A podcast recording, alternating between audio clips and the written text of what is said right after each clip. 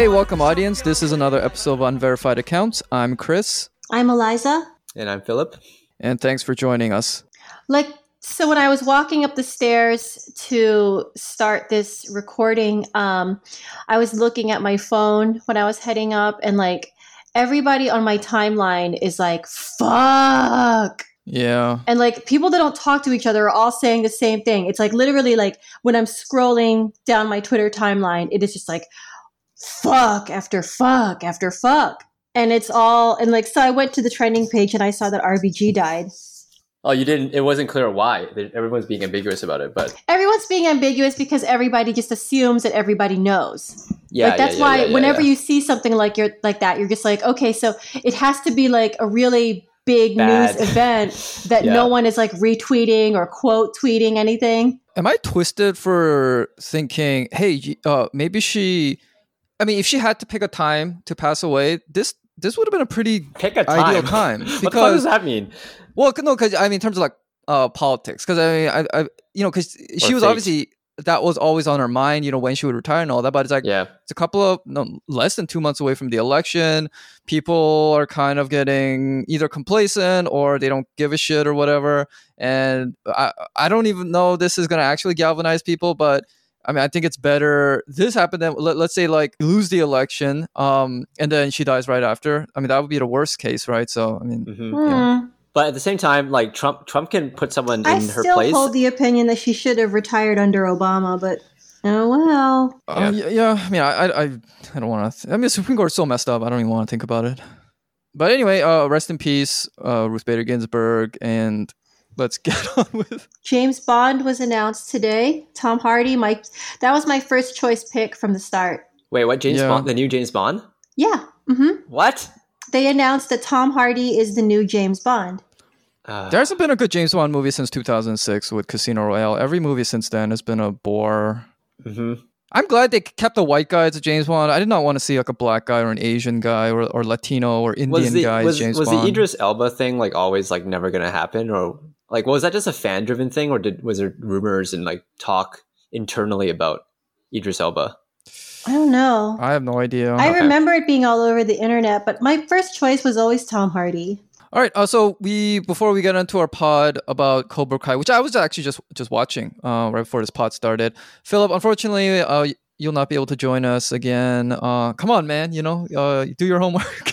It's a lot of homework, man. Um, I was like two seasons. Wow. Philip will have to drop out, but we will be joined by two guests to talk about Cobra Kai. But we got a whole list of things we want to uh, shoot through. Um, I guess this thing that happened uh, uh, like a week ago, I think this Filipino American uh, versus Korean TikTok fight over the Rising Sun tattoo. I mean, I don't know too much about it. I think the the background info is that there's a popular TikTok star named Bella Poarch. She's Filipina and she got a tattoo, uh, which was a heart with these rays behind it that looked like the Japanese imperial sun. hmm And then uh, a bunch of Koreans got mad at her.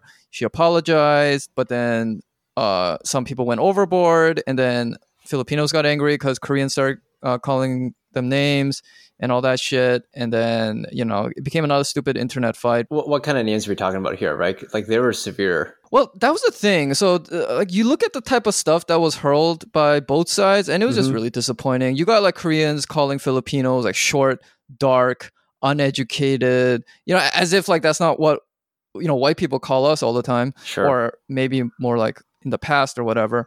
Uh, and then Filipinos were making fun of Koreans for like not being able to speak English fluently. And these are not like Korean Americans. These are they're saying this about Koreans in Koreans. Like, why would why should Koreans in Korea speak English flu- fluently? You know. Are you Um, expecting like like cross Asian racism to be less severe or more acceptable or less acceptable than like white on Asian racism?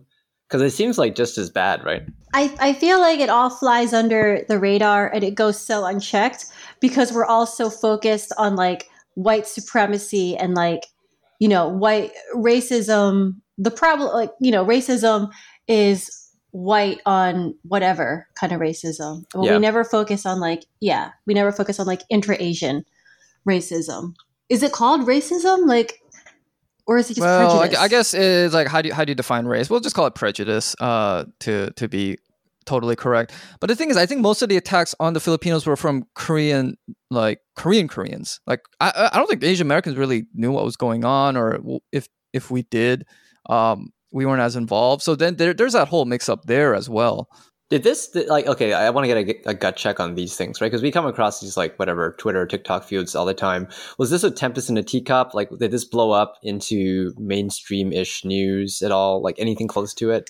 It didn't even cross my radar. Yeah, I, I just saw a couple of tweets on it. I, I think Nextshark had an article about it, and that was about it. I did. I think it did uh, trend a lot in the Philippines. Apparently, cancel Korea ah. was a hot hashtag. And oh, when okay. I recently did an article search, like you know, the Korea Times had you know written a quick article about it, asking okay, like so not American news, obviously, but like out there, no, yeah, no, no. yeah, big enough that because uh, it, it, feels like the kind of situation where like kind of maybe old hatreds would be dug up, and I, I have no idea what the beef is between Filipinos and Koreans are, and maybe that's why just like very stereotypical racist, you know, uh, insults were thrown around. But you like you know, there's honest, a classic. I don't either. Yeah, because you know it's, it's, classically between like Japan and Korea, or like Japan and China, yeah. or whatever, right? Yeah, so. I don't know. They're like like you know a- Asian like Asian Asians on the internet. I mean like like Korean netizens uh pretty much invented like toxic online culture like all, all the, like the the stand culture and all, all the canceling going on here is yeah. what I saw happening in Korea. You know, you know, I I go there for like a winter break, and they'd be like, "Oh, this celebrity, uh, I don't know, lied about getting an A uh, in twelfth grade math. He's canceled. He's got to disappear for like a year and then bow takes, down eh? before you. You know, it's that kind of intense like society there in terms of like who gets in trouble for what. Policing, so we're yeah. all just playing catch up. Um, okay. So I mean, as a Korean, I mean, you know, in high school, all, all, my most of my friends were Filipino, and I'm very proud to say some people thought I was like a chinito. You know, they thought I was just like mm-hmm. a kind of you know Chinese-looking Filipino guy just because I hung out with so many Filipinos, and you know, I'm, I'm a bit on the darker side. Yeah, so, you can don't burn. Yeah, yeah. so I mean, historically, there's not, but you know, these online people can get mad about ev- anything, and maybe as of late because uh, you know, Korea, you know, Korean pop culture is getting more popular, there may be resentments among, say, Filipinos thinking that, sure. hey, not now they think they're better than us, and oh, they think, you know, and then and then I, I bet this is where Asian Americans meddle in, where we're not wanted, and it's that whole stupid like try to figure out who the white people of Asia are, you know, that moronic, uh, you know, Americanization of everything. Mm-hmm. So yeah, yeah, I'm just surprised because the the the cap I saw of um like the inciting image or video, like it was a very small, from what I could tell, was very small, not super prominent. So like the fact that even someone caught onto it and then like that blew up into a semi big thing in the Philippines and Korea is a bit surprising to me. But um, yeah, and she apologized. You know, it's like yeah, you know, like and and I, I because I'm Asian, you know, I never lived in Korea. I don't want to be like get over it, but I never felt sure. any hatred for Japan. Like, uh, you know, I, I look at like Minamino, you know, playing for Liverpool, and I pull almost as hard for him as you know Son Heung-min. So sport, the uniting, the uniting factor. well, that's the thing about sports. Whenever Koreans and Japanese go play in Europe, they're all, they always become friends. Oh, really? So yeah, yeah. like but especially in like Germany, like um, because that's where a lot of Asian players play. Uh, all right, moving on. Uh, uh, Liza, you had very strong feelings about the, the Chris Evans uh, so-called scandal, which so-called scandal. yeah, it's a, it's it's so manufactured. Okay, so um, earlier this week, Chris Evans, like accidentally on purpose, posted a dick pic in his Instagram stories. And of course, everyone just started talking about him and like it's all like stan people. It's like the Chris Evans stands all came out. And then it was ah. like fake conversations about how Chris Evans accidentally posted a dick pic and they're just like, oh, you know, mistakes were made and blah, blah. But they're just like, you know, now from now moving forward, like we're never allowed to shame, to slut shame women that, you know, whose nudes get leaked. Wait, did mm-hmm. that come up? Because I so yeah, I, that's that's that's how I learned about the the little fake scandal.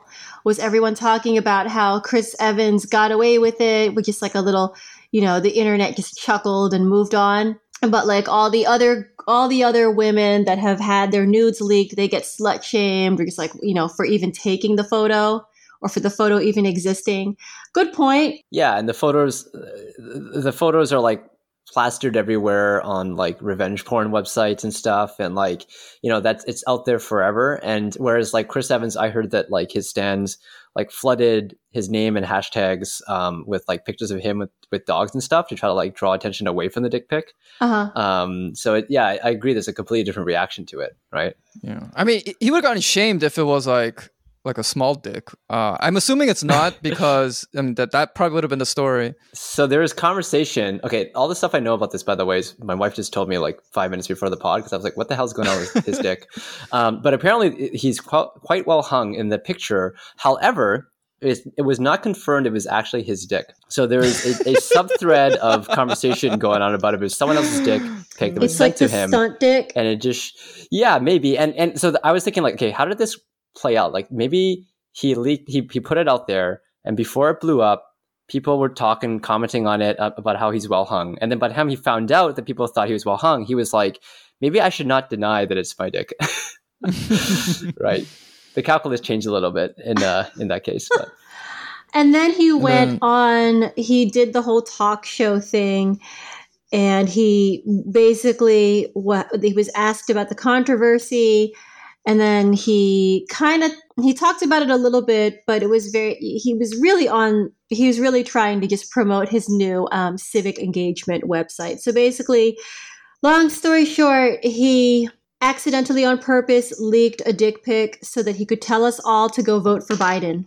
Yeah, I, I went to that website, a starting point. It's so fucking lame. It's it, his whole idea. He'll, he'll bring people across the aisle together and they'll make these short Quibi like videos that will explain, you know, various issues. I guess like what is the electoral college, what is cap and trade, and all that. What and, and trade? It's like it's the kind of shit that if like remember, I remember Ziad the act, uh, Ziad the activist guy. I don't know what's happened to him, but um, it's the kind of stuff that if if a kid like that pulled, people would be like, this is lame. But Chris Evans is a grown ass man, and he's doing this, and and this is why Chris Evans irritates me is that I, I think he knows he can play into this really bland, uh, woke bay kind of thing, mm-hmm. and it's just it's just as, like he plays the lame ass um, Captain America. Captain, and, I know he's so bland.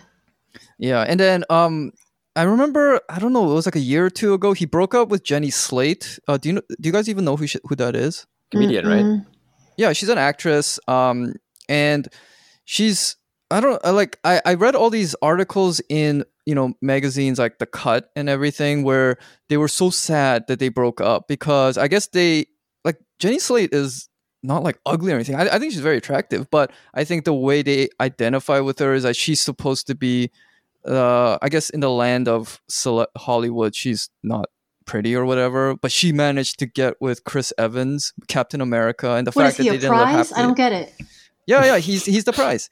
And the fact that they didn't work out, you know, end up happily ever after was like traumatic for for these uh, writers at these magazines, and they were so sad that they broke up. I'm just like, these are two cele- just two very successful celebrities breaking up, but they they made it all about themselves, and it was just uh, uh, excruciating to to see. Yeah. Okay, I have to ask, like Liza, why do you think that the Chris Evans stick pic thing is fake? Because of timing. In order for him to to get attention and for people to actually watch his segment on the talk show, they had to drum up some sort of controversy. Tell us what really happened about that steamy picture.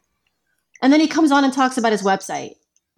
Oh, this this is how desperate we are for entertainment right now. and uh, speaking of desperation and entertainment, uh, uh, Your Name remake. Um, apparently they they picked this guy Lee Isaac Chung to direct it.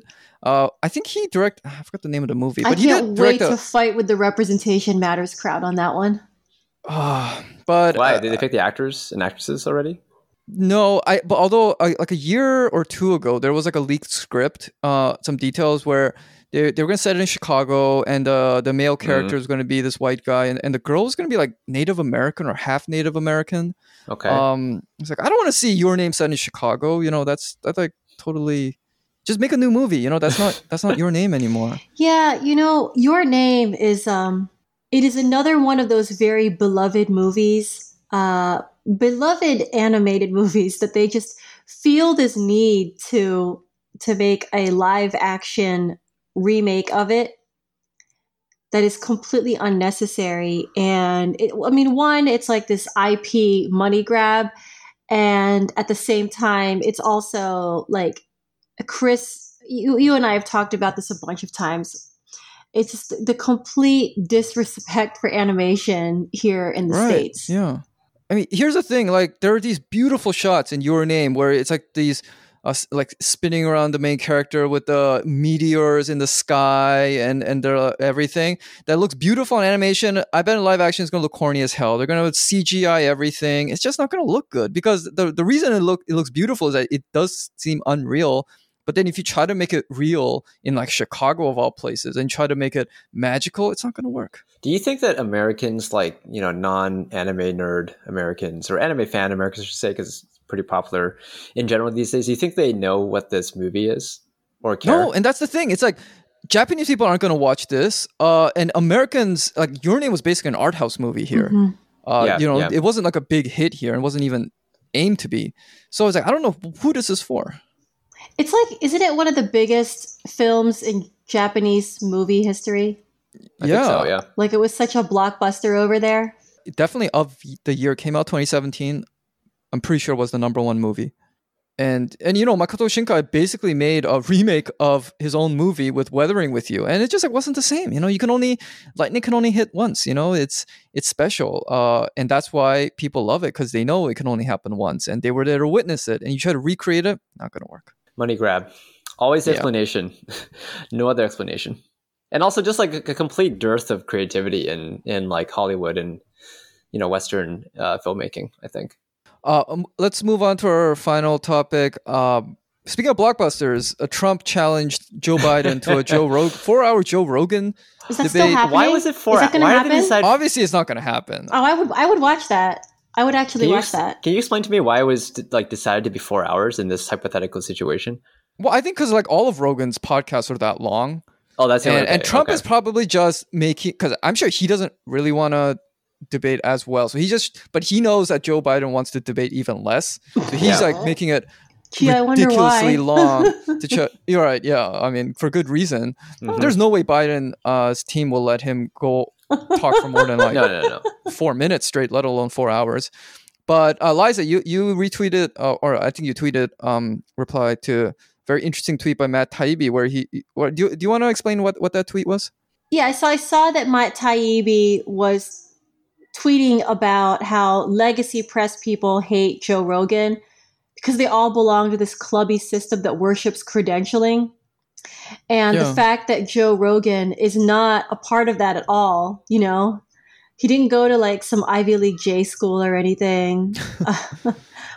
and I, I mean, I, I, agree with it. You know, regardless of your thoughts on Joe Rogan, Matt Taibbi is right. Uh, Joe Rogan just gets bad press in mainstream media because he's not in their little dining club circle. And like, yeah, he says some horrible, horrible things, but like if you wanna if you wanna know what like majority of Americans think, I think that he is a really good window. Yeah, I, I don't want to jump on any kind of like anti journalist hate, but it, it is true that like I, I think a lot of journalists they they like to think that people don't like them because they're fearless truth tellers. Like no, no they're not. they're just they're public relations people. Yeah, because you're lit nerds who just uh, laugh at each other's social media posts, and you all you went to like Columbia Journalism School. You know the costs of going there are so prohibitive, and they're just so snooty. Yeah, I wrote about this back in April on my on my blog about this the state of American journalism and how bad it is. Okay, well, we'll put that in our show notes so that people can go read it. I, I don't, but I don't, I don't know if like everyday Americans understand that about journalists, but certainly I think that they're more likely to understand like the kind of tone that Joe Rogan comes from, right? Uh, than they would like you know the, the, these like cliquey background groups. Like we're super aware that that's what happens, but I don't know if everyday Americans actually kind of get that like you know these people are super credentialed and like want to keep folks out and so on. Uh, the, uh, you know, most Americans, who would you rather see moderate a debate? Uh, Joe Rogan or like someone like David Muir? Most people probably don't even know who David Muir is, and they don't care. Yeah. So, um, so anyway, uh, we will now transition to our discussion about Cobra Kai. Philip, so sorry you'll have to drop off, but um, we you know nice having you for this part and next time watch well, you you will have to watch whatever or read whatever we'll we're gonna talk whatever about. i'm assigned yeah. yeah all right enjoy guys all All right, so okay, uh, sorry we had to say goodbye to Philip, but now we are joined by two guests, Rob and Sam. Hey guys. Hello. Hey, how you doing? Uh, so Rob is uh, someone Liza and I have talked with before. Uh, why don't you just introduce yourself and you know any podcasts you have or websites you want to tell the audience about? Uh, yeah. Hi, uh, everyone. My name is uh, Rob Chang. He, him. Uh, I know Eliza through like um, you know Filipino American activism. I'm a member of an organization called Katarungan DC, which is a uh, it's the DC member org of like the International Coalition for Human Rights in the Philippines, and that's how we know each other. But sort of like I think I'm on here just because I've kind of uh, on and off for most of my life been involved in some martial art, and also am a fan of the Karate Kid and the affiliated properties and Cobra Kai. So I'm sure we're going to get into that a little later. Hey Rob, how how are you taking care of the Mosin Nagant? It just kind of like sits on the wall. I haven't taken it to the range because like the local range that I used to go to is very like they're very you know Trump supporting anti-mask people, and I'm like, oh, I don't. I don't feel comfortable uh, going to the gun range right now because like I'm like I'm not to risk getting sick just because. Um, also, ammo is expensive right now because everyone's hoarding. So oh I'm, no, I'm just I'm just waiting. oh, that's very dark. Uh, listeners, in case you don't know what we're talking about, Rob has a old Soviet Mosin Nagant, like a World War II rifle, on his wall. And last time we potted, we did it over video, so I got to see it. And I was very impressed because it's a it's an antique at this point. Uh, Sam, uh, nice to meet you. Uh, tell us a bit about yourself. So uh, I kind I host a podcast called Southpaw, which is very similar to Cobra Kai in that it talks about martial arts and uh, bottom up politics, I would say, or left wing politics.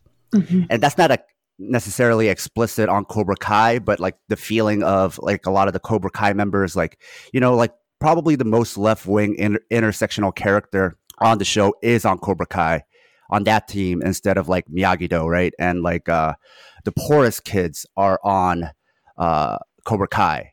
S- some of them, of course, are reactionary, but so the podcast tries to represent that type of bottom up left wing politics. And also, we talk about martial arts and combat sports. So we kind of have two shows on the same channel where I interview people, people I find interesting and then uh, we talk about coming fights and uh, fights that have just happened, like UFC or boxing. Do you guys have any like social media handles you want to uh, plug first? Starting with you, Rob. Yeah. So, um, yeah, I don't have like currently any podcasts that I host, but I'm like a guest on a lot of them. So, okay. Uh, right now, like my social media handle, mostly I'm on Twitter uh, at Smooth Poser, one word spelled normally. Um, I'm doing a couple of co- podcast appearances coming up for some other folks that I'll probably um, they'll come out if you follow me. And recently did a, a, good appearance on my friend's podcast called Machete y Mate. It's a you know it, that's the handle at Machete y Mate, and it, they mostly focus on left wing news uh, out of Latin America. Uh, a lot, and then they have me on as like a recurring guest monthly because they they'll do like a sort of like news roundup regularly, and they have me on to do like the Philippines because sort of like you know we're sort of like you know brothers in the struggle with our Latin American comrades. So they have us, you know, that's kind of my minor recurring role, and then show up on some other shows. And if you follow me on Twitter, you'll see those. Uh, and you, Sam? Uh, you could probably find all of my social media links on my website or the website for the podcast, southpawpod.com dot com. Pod as in podcast, right? So P O D. Oh, cool. All right. Uh, so listeners, check that out. All right. So let's get to talking about Cobra Kai. And well, first, I want to talk about Karate Kid. Oh, sure. Okay. I want to do that um, one first. I, I, so, Karate Kid, uh, the original one, 1984, is the reason why Cobra Kai is so successful is because Karate Kid is such a cult- cultural phenomenon. It's like a cultural moment, and there's something for everybody. It's a it's a movie that's a blend of genres. Uh, they've got sports, martial arts. It's a rite of passage movie. It's a fish out of water movie. Uh, it's the ultimate underdog outsider story because you know I, I put it on par with like Rocky. This is an old Hollywood story, but the pitch I heard for Karate Kid was they were trying to make Rocky for kids, and they wanted to make it base it around karate because that was popular. Then the that's why I see such a Karate Kid Rocky connection because it is it is Rocky for kids, you know. Um, so it has remained such a beloved movie throughout the years, even for kids who were too young or not born yet, which I think is everybody on this podcast. Like when when the original Karate Kid came out in 84, I was only like 2 years old, so I was too young for it, but I did catch it later on in childhood and I was old enough to have to see like I saw Karate Kid 2 in theaters. And I even had that little toy thing that you got at like KB Toys at the mall. You remember that little thing that you like twist? It's at the end of Karate Kid 2, the one that Mr. Miyagi uses to inspire Daniel when he has to fight the um the bad guy in Okinawa. The drum thing. Yeah, yeah. I even had that thing. Uh, and then Karate Kid 3, a very I mean, unfortunately forget forgettable movie, but I, I was old enough to see that one in the theaters too. And then you know, I just passing it on to my own kids. Like they love they love Rocky and they love Karate Kid. They even like the remake of Karate Kid, the one with uh, Jackie Chan, because they're huge Jackie Chan fans, and to them, Jackie Chan can do no wrong. and something to know about Karate Kid is that the actors, uh, Ralph Macchio, who plays Daniel LaRusso, and Billy Zabka, who plays Johnny Lawrence, disappeared from public eye pretty much for the next 34 years, save for Ralph Macchio doing a stint on Dancing with the Stars and then some cameos on some shows where both actors reprise their roles as Johnny and Daniel. So, like, they're already, I, I think that that's like major fascination for Cobra Kai. Like, I think that if the two most famous two of the most famous roles in movie history didn't disappear, then like the show doesn't work. So it's like, what have Johnny and Daniel been up to for the past 34 years? Like, I don't think it would work if like if Johnny and Daniel went the same route as say um, some other 80s teen stars who grew up, uh, like Rob Lowe or like Tom Cruise or Robert Downey Jr. You know, like if we watch them grow up on screen and like do all these different roles, I don't think that the fascination would be the same. It's interesting because uh, I really enjoyed Cobra Kai, but um, I had not seen the Karate Kid until I started watching a couple episodes of uh, Cobra Kai, and then Liza, you told me, no, you got to watch the original to get all the references and stuff. So I did. Go I almost I- kicked you off this episode when I realized you hadn't seen the original Karate Kid. so yeah, then why I went is he on to- here? so I went to watch the original Karate Kid, and honestly, I didn't like the movie at all. See? I thought it was. This is what I'm talking about. This is like on Friday night. On Friday night, no. Chris and I were on the phone, and we like got into almost an argument about it. And I was like, up until like later than I usually am thinking about it, that there are people out there that never saw the original Karate Kid, and like when they see it today, they're unmoved. Right. No, but okay. So I'll just lay out a few of my problems with the Karate Kid. First of all, like. uh what's his name? Daniel just shows up into this town and instantly gets Ali to like him. So, you know, there's no real will he get the girl kind of thing. No, he already got her at the beach. She's already into him. And secondly, it was like he never even spars with anyone and then he goes to the tournament doesn't even know how to fight tournament style and just like beats up everybody yeah nobody would ever use a crane kick right right and also uh, you know I, I watched that movie like i'm not buying this but i really enjoyed cobra kai I wish that Chris could go back in time and see this movie when he was like six years old. Mm-hmm. Right, but but I also think the if, if it's like a good, wouldn't be there. Right, but I, I also think if it's a good movie, you should you shouldn't have to be like a little kid to enjoy it. Um, but I think the the reason why I think something like Cobra Kai works is it actually builds upon the original, like a sense that I got from watching it that Daniel's not really that great of a guy. And you guys have all seen that viral YouTube video that tries to argue that Daniel's the real bully, right? In the Karate Kid. Yeah. I yeah, yeah I disagree yeah, I with it though. Well, obviously, I, th- I think they're really stretching it, but I think there is that thing where, hey, this kid shows up out of nowhere. Uh, remember, like on the first day of gym, he's like kicking everyone's ass in soccer. This guy's not some underdog loser. He's he's actually kind of like a cool kid uh, who just butts heads with another cool kid.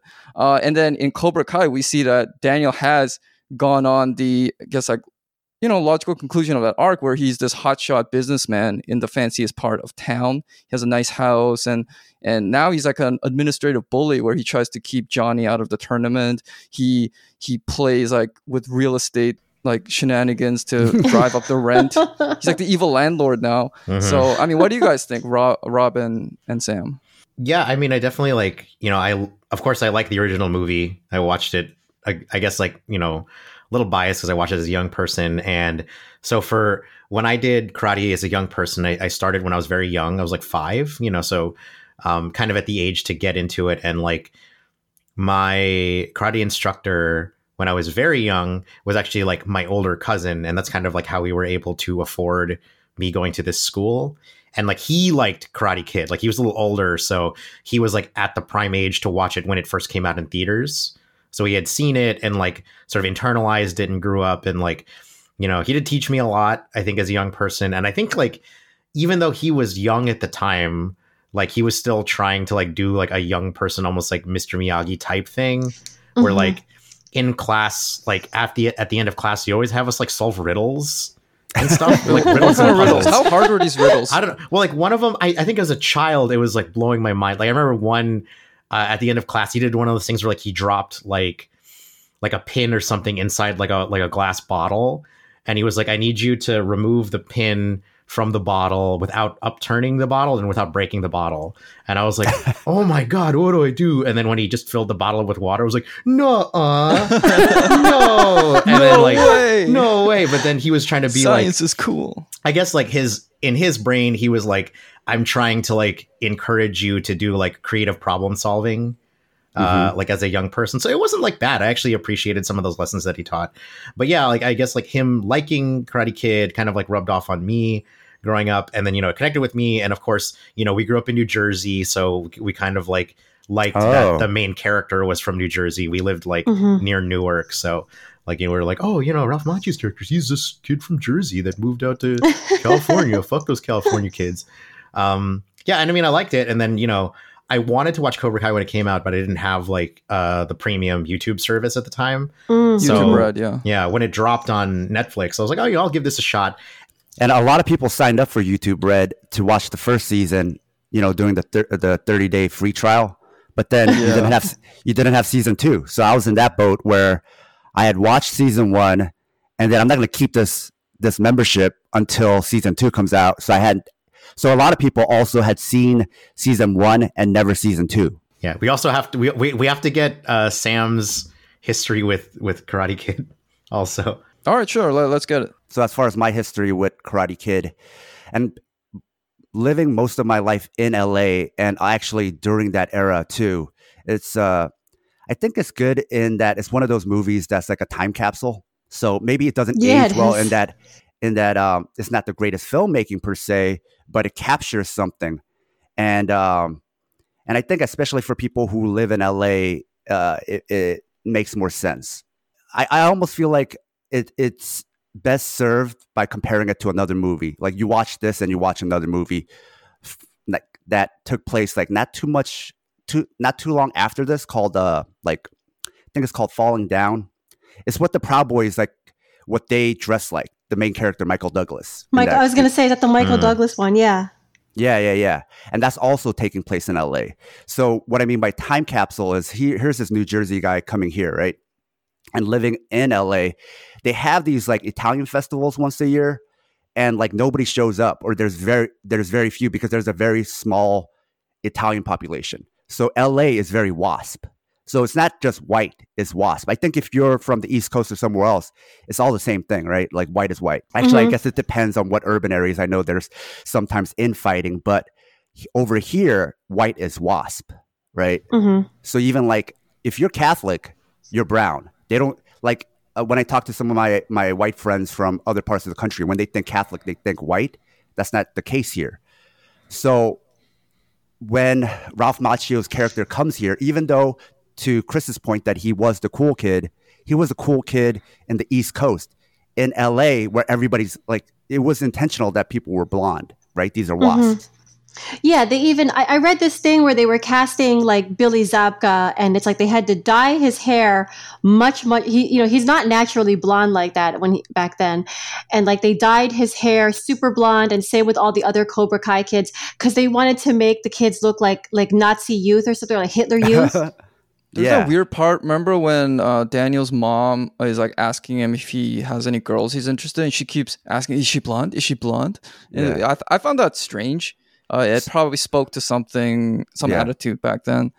So connecting it to falling down, uh, which is also taking place in LA and actually Santa Monica. I remember there's like this reference about, uh, you know, so and so is married to an Italian person or something about Italian reference, and that Italian wasn't white, right? Oh, they're Italian, right? And I think Johnny plays on that as well with like a thicker kind of East Coast Italian accent. And I and I and I think at at one point in the movie, because he is darker, he gets mistaken for Latino. Latino, yeah. Especially yeah. the name like You, you mean Daniel plays up that accent, not Johnny? Daniel. Because yeah. he's he's playing like kind of like an East Coast Italian guy, right? Yeah. So mm. even though to us now, especially in this era, I don't think we can appreciate that back then, even back then, Italian didn't necessarily mean full blown white acceptance yet, mm-hmm. right? Mm-hmm. Even though we know a lot of Italian reactionaries who might even join like uh, alt right movements, that wasn't necessarily the case in the 80s, especially like during the Reagan California white era. So he, yeah, so this was movie, the early reads, 80s too. Yeah, so he reads as a person of color. So when I watched it, I, I thought he was Latino when I was a kid. Yeah, I, and and talking to a lot of people, they they thought that too. And then in watching it as an adult, they realized, oh, um, no, Daniel LaRusso was white yeah. the whole time. Yeah, and actually, actually, uh, uh, there's another interesting thing where in the the decades where Daniel was missing as an actor, Ralph Macchio, he actually was in another iconic movie. He was in My Cousin Vinny, where again they were being persecuted for being Italian because they were too mm-hmm. dark, they were too brown, and they were in this like I don't know southern southern state, right? Yeah. Uh huh. Mm. Yeah, it's interesting that you brought that up. I, I like that, you know, because I think for me growing up in New Jersey, like Italian people are very much white to us in New Jersey. Because like the town where I grew up in, like everyone, all the white people were either Italian or Irish. Um, so that that was like it, it's interesting to think of it like that because I've never, you know, like at that point, like uh, Italian people in the town where we grew up were very much like the hegemonic group of mm-hmm, white mm-hmm. people. Mm-hmm. Um, like like Same. you know that's, the church that's where, where my parents went to. I went, yeah. I went to a Catholic school growing up, and everybody's mm-hmm. Irish or Italian, and it's like they were definitely just yeah, they were just that way. They were they were the majority of the school, so they were they were white. Not only that, but Daniel's also from Reseda, and then like the, there's like a whole clash because he yeah, thinks Ali's like more working class, and like Johnny grew up in in Encino, yeah, right, and you know. Uh, that Daniel thinks Ali's parents don't want, rightfully so. Um, you know suspects uh, her parents don't like him because he's from the bad part of town. But think about even like the rise of trump. If you go back and look at a lot of his early videos before he became president he would go to these churches. There was all this like uh, talk about he's not a real christian. But he always made it a point. He didn't just say christian. He's always he always said he was a protestant. He mm. was a hmm. like a northeast protestant. Like go back. Mm-hmm. he always said protestant not christian. And there now i don't know. But that that was a dog whistle on purpose, right? The KKK, I don't think is a Catholic organization, right? I don't even no, think they, definitely would allow. Not. I don't even think they'd allow Catholics in, right? So that he was still playing to that, and I and uh, I remember reading uh, uh, a couple of articles that were like even up to last year, where to a lot of like evangelical Baptist types, Catholics are not Christians.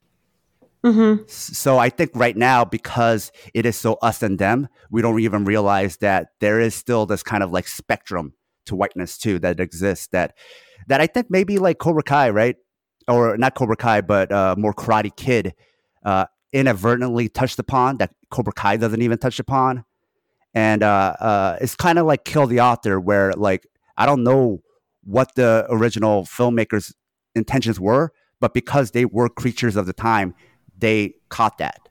Mm-hmm, mm-hmm. Yeah, and I think that's interesting too to think about that, like sort of generationally, because um, I, I think that's very much like like you said, even though like there is a spectrum of like uh, whiteness and how white people relate to each other. Like there's still like a many decades separated between Karate Kid and Cobra Kai, to where like you can kind of see it's like what's that book like how the Irish became white? It's kind of like that like mm-hmm. like sort of like how Italian people became more ingrained in like mm-hmm. the hegemonic dominant like white group of people i think is a drastic difference like you said between 1984 and like 2018 when cobra kai came out for the first time where like now it's like not even really a thing Well, yeah, like Dan- Daniel's literally in the country club in Cobra Kai. Yeah, yeah, he's he's in the country club. He's like a big business guy, fancy guy. Yeah, and he, he even has the pull to try. Remember when that his friend Armand got kicked out of the country club for pissing in the shower? He, you know, he tries. He says like, "I can get you back in." So he he's got some pull, and he even,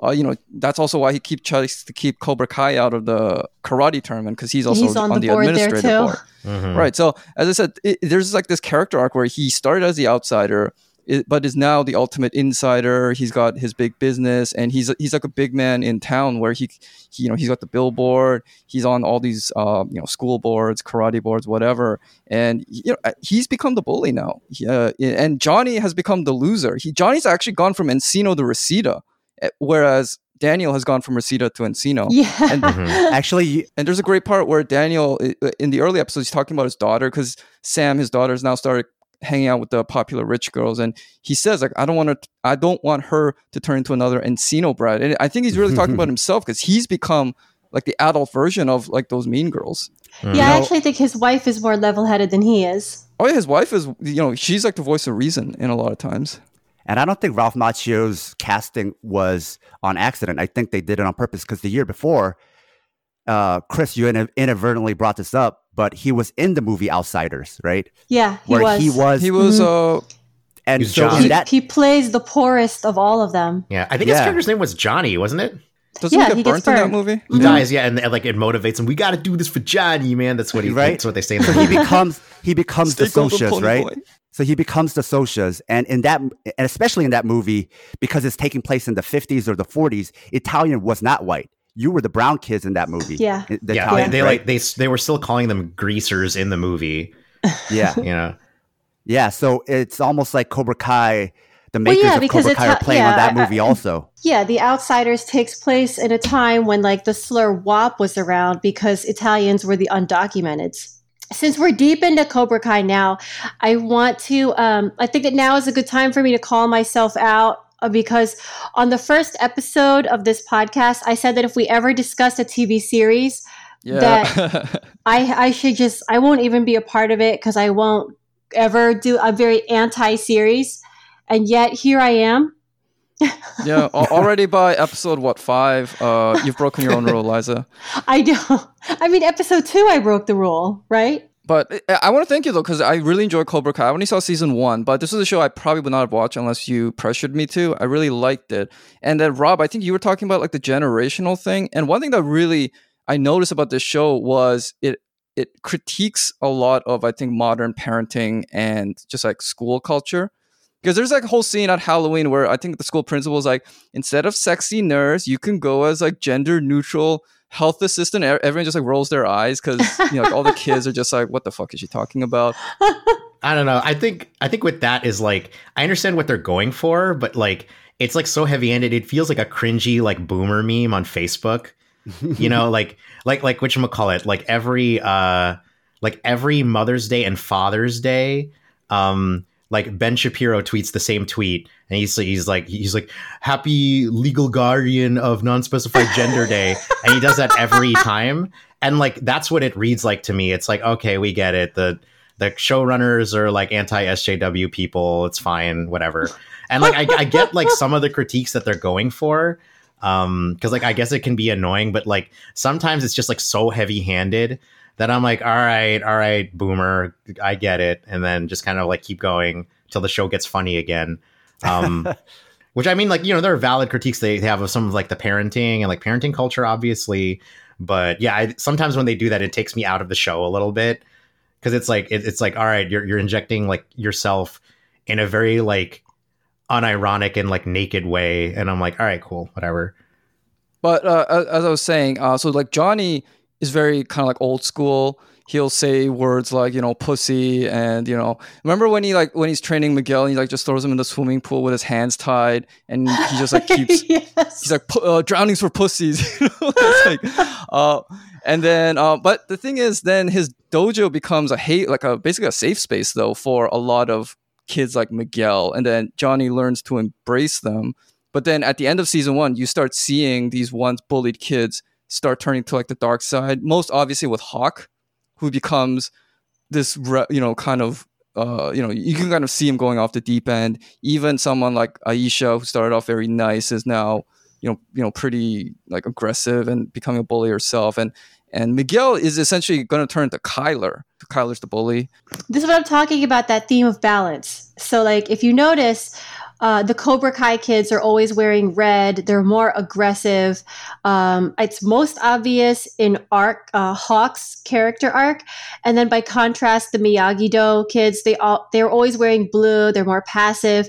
They believe that martial arts should be used as defense only, and like even so, like with the Cobra Kai kids and with like Johnny and Daniel, they're like the yin and the yang, where it's like there's one is like the dark side with a little bit of light and then one is like um the the light side with a little bit of dark but like which one are they? Because neither Johnny nor Daniel is ever fully in the right or ever fully in the wrong ever. I think that changes also from like scene to scene right Mm-hmm. Some scenes, one is like obviously the bad guy in that scene, but it's never like per episode where one is the bad guy or even per season. It's always yeah, like, it's like even in their heads too, because like so in the first few episodes of Cobra Kai season one, like that part where Johnny gets crane kicked in the face by Daniel in the tournament like we see him get kicked in the face so many times in just the first few episodes.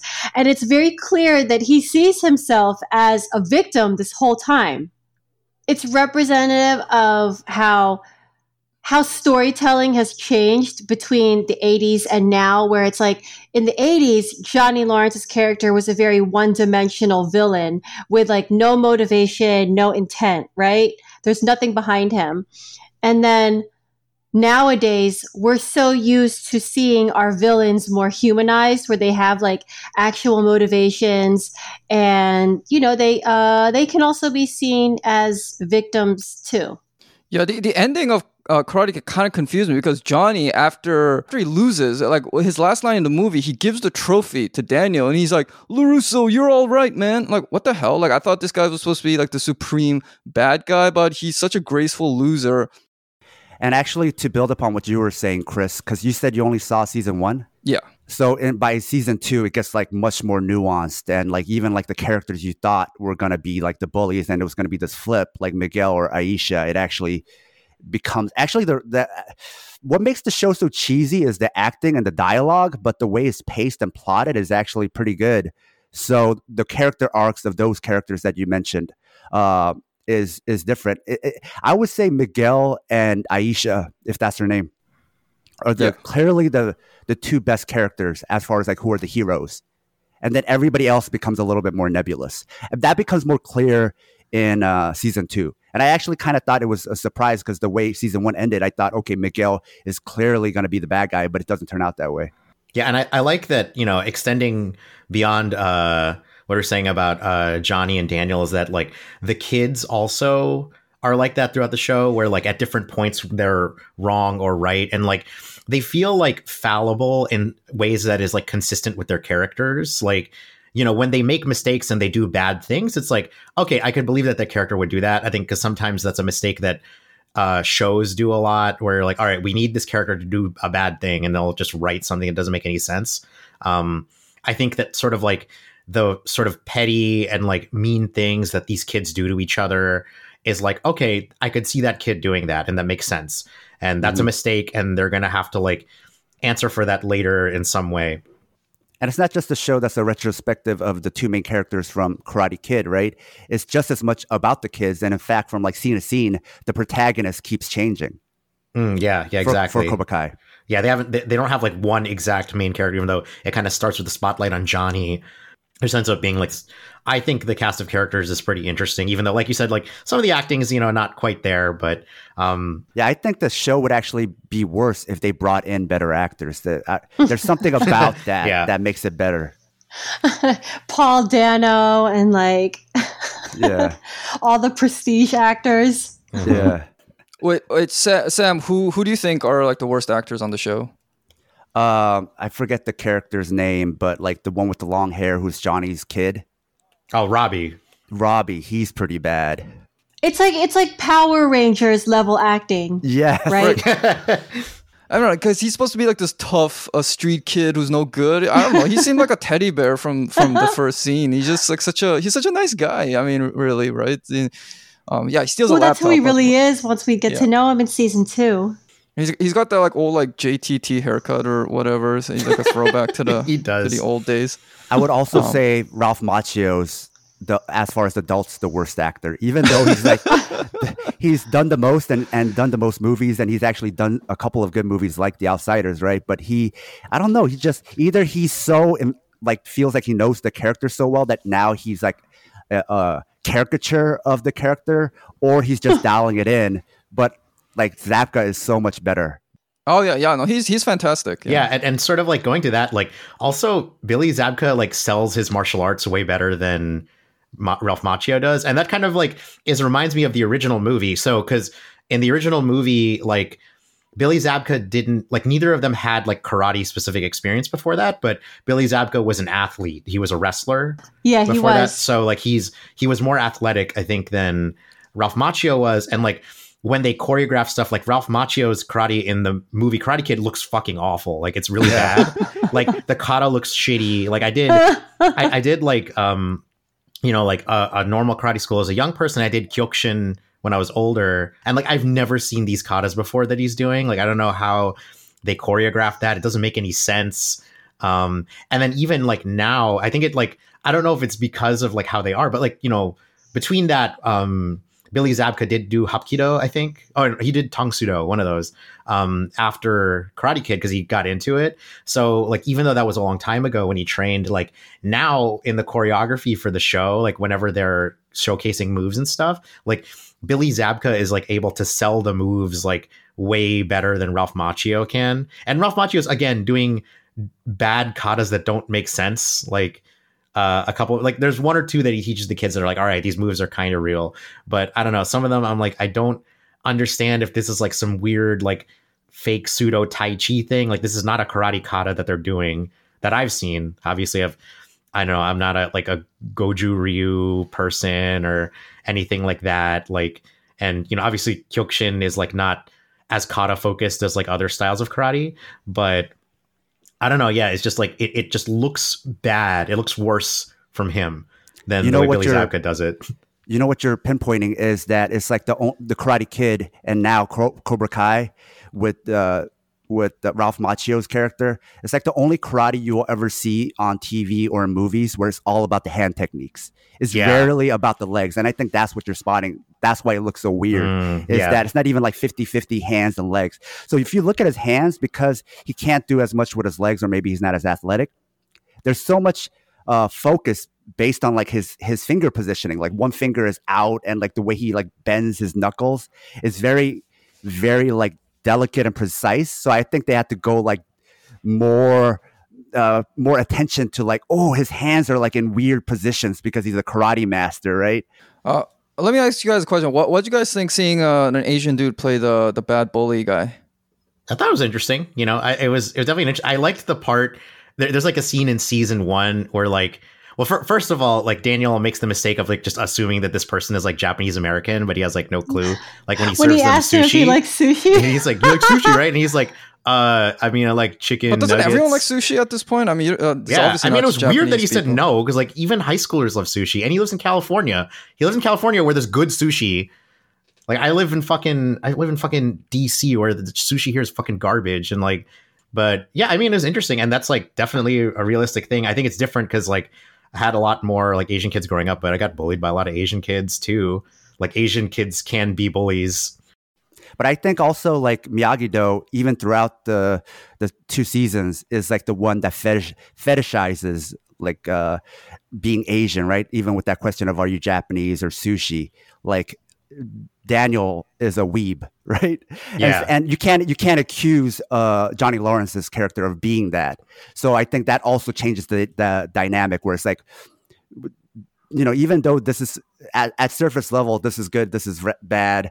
These are the good kids, these are the bad kids. But then like it's playing on the culture of like, well, the good kids also have problems where like you know they fetishize and and they maybe they go too hard in social justice or intersectionality where they're essentializing people turning them into tropes again right Does Daniel basically just um, does he pervert Mr. Miyagi's teachings the way he uses them in his business life?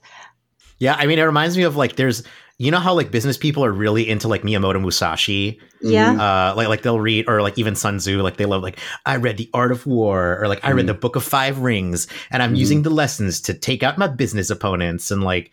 And I think mm-hmm. it, he does a little bit of that because he keeps being like, "This is how I used the lessons from Mr. Miyagi to run my successful car dealership." And then there's mm-hmm. like that cringy part where he gives Johnny the bonsai plant, and he's like, "Yo, we give these to all of our customers." Mm-hmm. It's pretty embarrassing. Um, is that even a sustainable business model? Aren't those trees quite expensive? Um, yes. Yeah. Well, I guess that's how successful he is. I mean, it's just to show he's an asshole.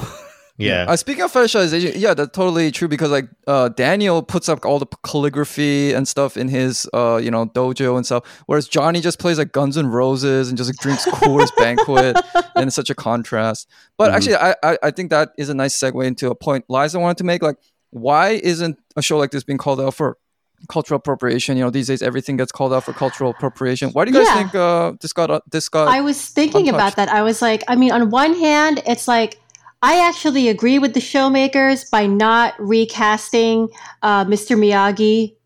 Uh, you know, just have him. You know, he he passed away um, in 2010 or 2011. So he passed away, and uh, I, I do think it I think it honors his legacy better by not trying to recast him.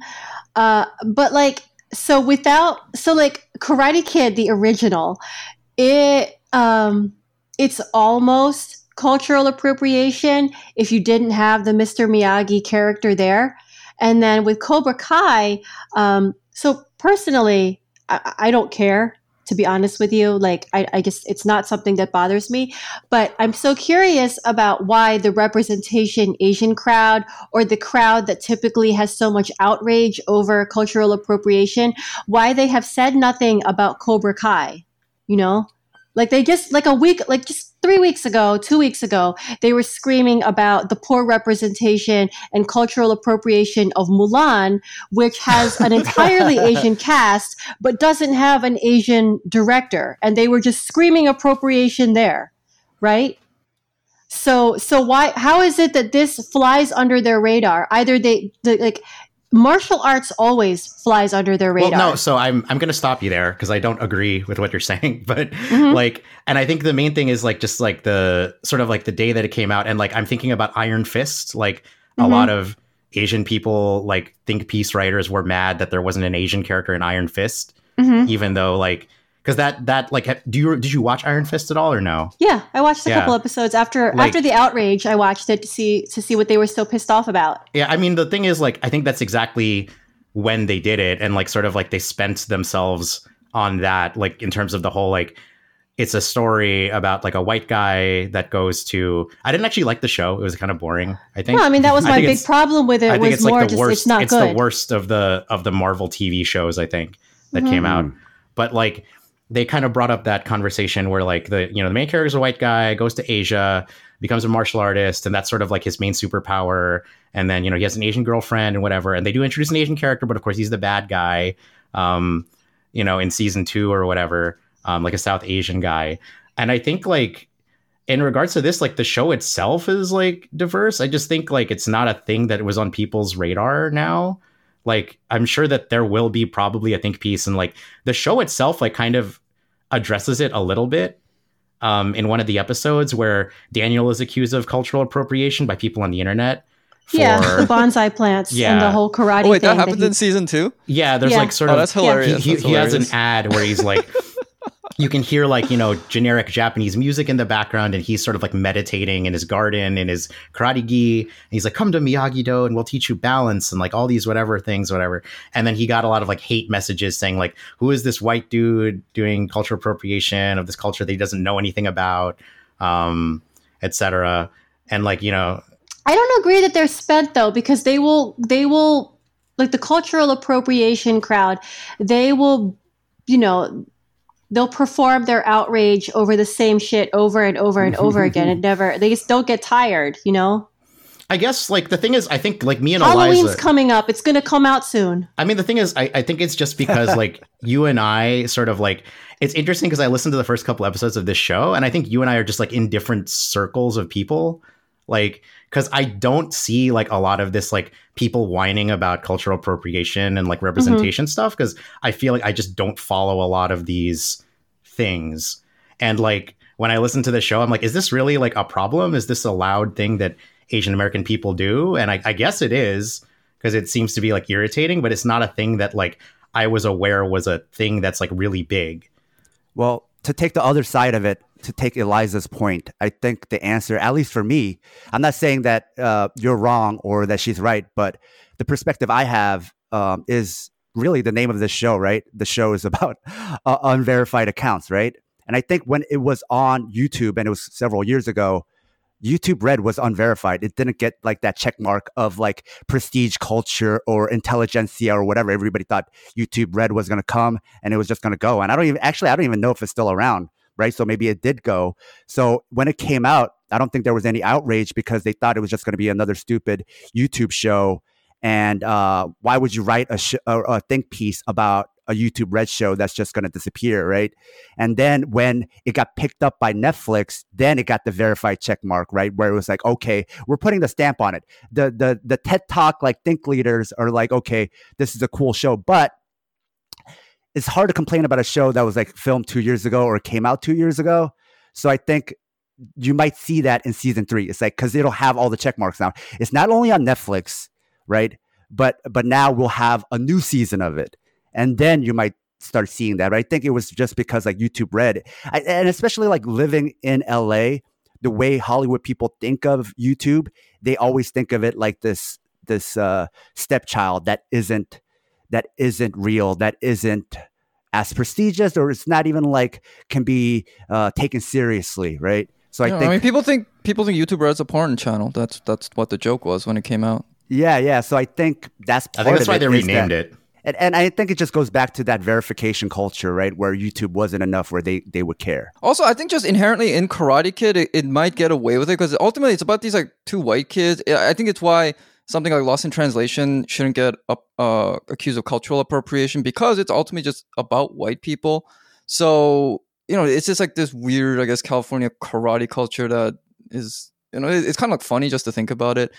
But I mean, Liza, another one of your points is that like Asian Americans don't value martial arts as much, and I think you have a point there where it is seen as this foreign thing um, mm-hmm. that is kind of embarrassing. Yeah, whenever there's martial arts involved, it ends up being called like a trope, you know.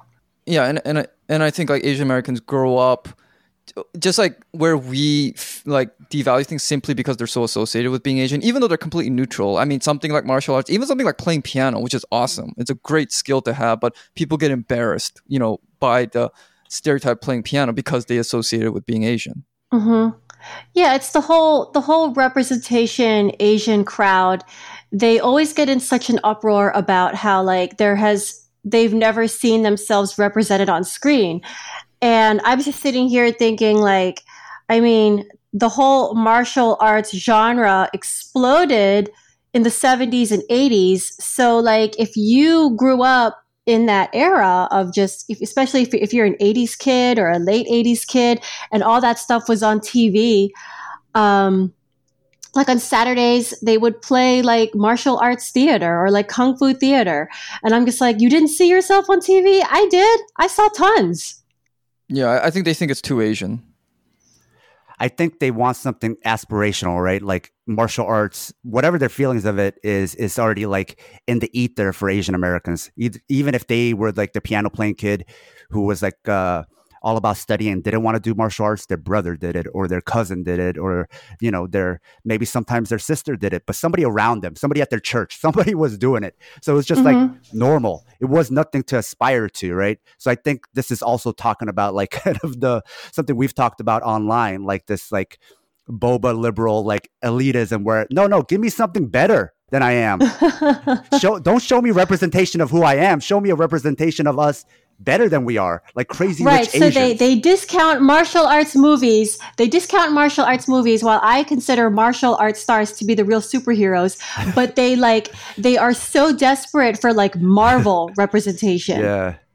Well, they're they're discounting uh they're discounting Rob's cousin, right? It's like, hey, that's my cousin. What's wrong with him, right? yeah, but he's not Tony Stark, dude.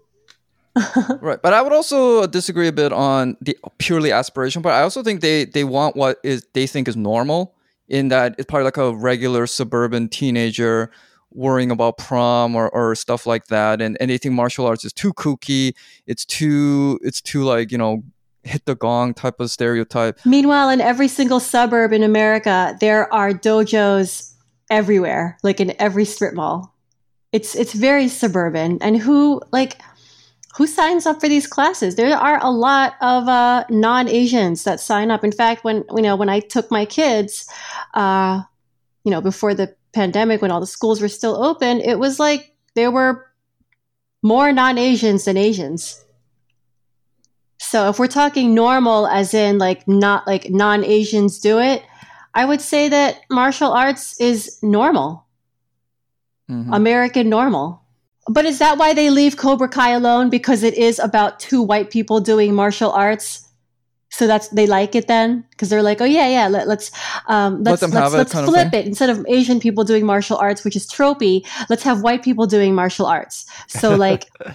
and, and the uh, Asian Americans can, can be in the '90s rom coms. You know? I wouldn't. Like, I wouldn't give up want. on that. I think they might still break bad for season three. Yeah, depending on what happens in season three. Yeah, if it's like a whole like Okinawa thing, it might be. But then I think it goes to your point, Eliza, that it's like karate is not a th- like in America. Like if you do martial arts, like karate is not seen as really like a very Japanese thing the popularity of martial arts that came out in the 70s and 80s, but then also just like the business model that you need to run a martial arts school. And I think like Sam might have more input on this, but like in order to make it profitable, um, like like martial arts schools are like it's almost like opening a new restaurant. It's very easy that it will fail mm-hmm. um, at the start, and like in order to make it profitable, you have to make it palatable. sign to up parents. for like a whole year. Yeah, sign yeah. up for a whole year. You got to be like, it's going to teach your kids discipline and self confidence and like all this other bullshit that it may or may not do. And like, you know, um, some places it works. It does help to exotify the school, but then some places it works to make it more American. Like this is kind of like you know when there's a line when Johnny's like, "This is badass all American karate mm-hmm. that we're teaching," which is just a funny line uh, to hear.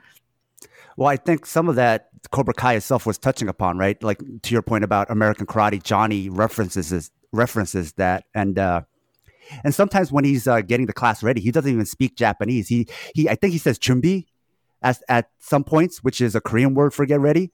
So his is like real American style, like mishmash of like all you know all the different different martial arts tropes, and I think that was done intentionally to be like he, Johnny doesn't know the difference between Korean Japanese because to him this is all American karate, right?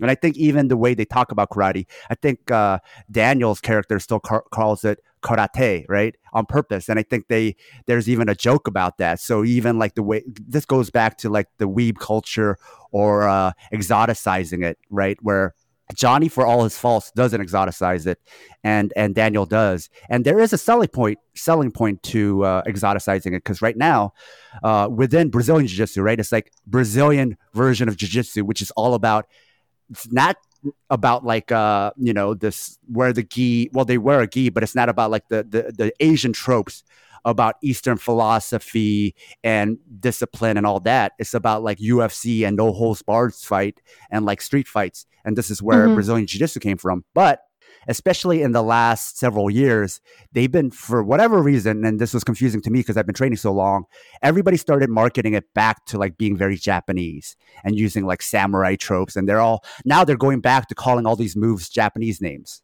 Then, and if you actually study uh, white nationalism and white supremacy and all that, there, this history of fetishizing Japan goes way back.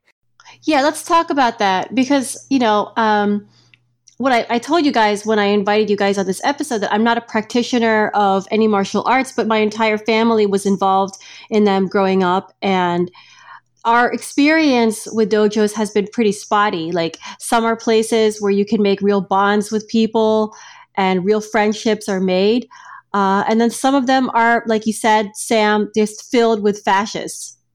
Like what's so there's like a slippery slope, and it's great that underdogs can find a community, and they can they can build self confidence. But uh, what like at what point does it become dangerous where the underdog could become the bully? Yeah, I think so for me and like my experience in doing different martial arts styles, like I experienced that a lot with like, you know, fascists and like you know pretty much I'm I'm convinced white nationalists being in the gym that I'm training in, and mm-hmm. yeah, it's like they sell a lot of people like when they entice people to come in on like the whole like empowerment and being able to defend yourself. A lot of like right wing fascist Brazilian jiu jitsu gyms actually, a lot of their ads is like, here's a video of like a woman beating the shit out of a man who is like fucking with her and like mm-hmm. cool and it's like oh this is cool diverse whatever and then you get in there it's like actually we hate mexican people um, we're going to talk about if you're a transgender you're not allowed to train here or we'll beat the shit out of you until you quit um, mm. like that that kind of shit and like it's just very common to do that and i think it's like you know people who do martial arts especially like bjj now like attracts the sort of like very like might makes right type of personality uh-huh. Mm-hmm. um and sort of like yeah it's like with me in my martial arts journey i think there were times where i would be training and like yeah i became empowered right i was bullied a lot and like i felt strong but then like by being strong like absent of like any sort of ethical training you just will become like a bully because like now you're just feeling yourself at that point right especially like that's a dangerous time i think especially for like teenage boys like adolescent boys mm-hmm, to like mm-hmm. when they're starting to feel themselves and that's sort of like when sort of like uh like like when bell hooks talks about like uh toxic masculinity and that sort of like cutting off of that like vulnerable part of yourself in order to become a man like that's a very like coming of age part of becoming a man in this like cis hetero patriarchal culture that we have that like cutting that part off and becoming like a tough dude who like you know i think she says it's like a like a psychic act of self-harm that a lot of men do in order to become a man right? Um, and that's sort of like encouraged in a lot of like martial arts schools. Like they'll have like us like a token sort of like uh, code of ethics that'll be like oh you know don't hit people uh, stand up for your friends and whatever but it never really translates into anything than more than an oath that you recite at the beginning of class mm-hmm. like there's never like anything beyond that um so there's that dimension it's basically cobra kai from the original movies. Yeah, right? yeah, and I think like... it gets replicated. There's that. There's also the dimension that like martial arts is very popular with like military and police, so you get like mm. that like sort of right wing reactionary culture. Like for me, like I did spent most of my time doing like Kali. Like you know Filipino martial arts and like mm-hmm. the grand master of our school is like very right wing. He works with Duterte. He trains like the Filipino military. If you go in the Philippines, like at a lot of the big uh, protests now, um, the police have like shields and kali sticks. They don't have batons. Um, mm. because the police, it's like big for the police to learn how to do kali because you learn how to use batons and knives. Um, and a lot of like American kali practitioners who like teach, they're like, when you look at the teacher's like you know accomplishments page or whatever, it'd be like, yeah, I trained uh I trained the Philippine military to fight. Or yeah, something? I trained them to fight like specifically to fight left wing agitators. Mm. Um, uh, mm-hmm. Like I've seen a bunch of teachers in this area that have that on their bio. Like we we trained them to like disrupt like communists and stuff in the Philippines. Hmm. Um, so that's like the Filipino thing, how to do there, and also like a lot of the white instructors is very interesting in, in, in many martial arts, but especially in Filipino martial arts. They'll be like, "Oh yeah, I went to the Philippines and like I trained the I trained with the Philippine National Police is really dope. And my teacher introduced me to my wife, and like that's how a lot of them meet their Filipino wife. oh like this is like a legit thing. This is real. Like Filipino martial arts instructors entice white men to go to the Philippines and train, and then set them up with a wife who then moves with them back to America. Like this happens a lot within the Filipino martial arts community.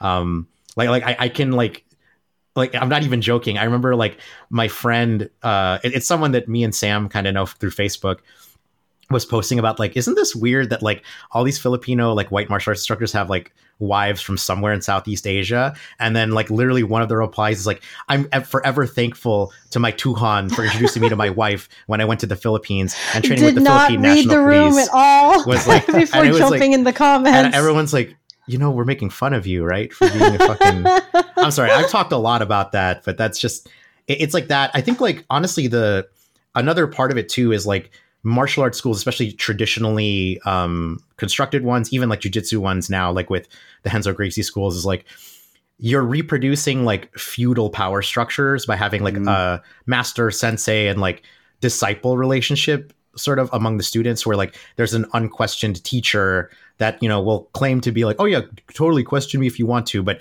they'll always retaliate against you in some way like i know like a friend who did that and like when they did like rolling, like, you know, essentially jujitsu style sparring, like the teacher was like, You're training with only me today. And the teacher mm-hmm. just completely fucked him up the entire time mm. for questioning him during class. And like, there's a lot of jujitsu instructors who are like sexual predators.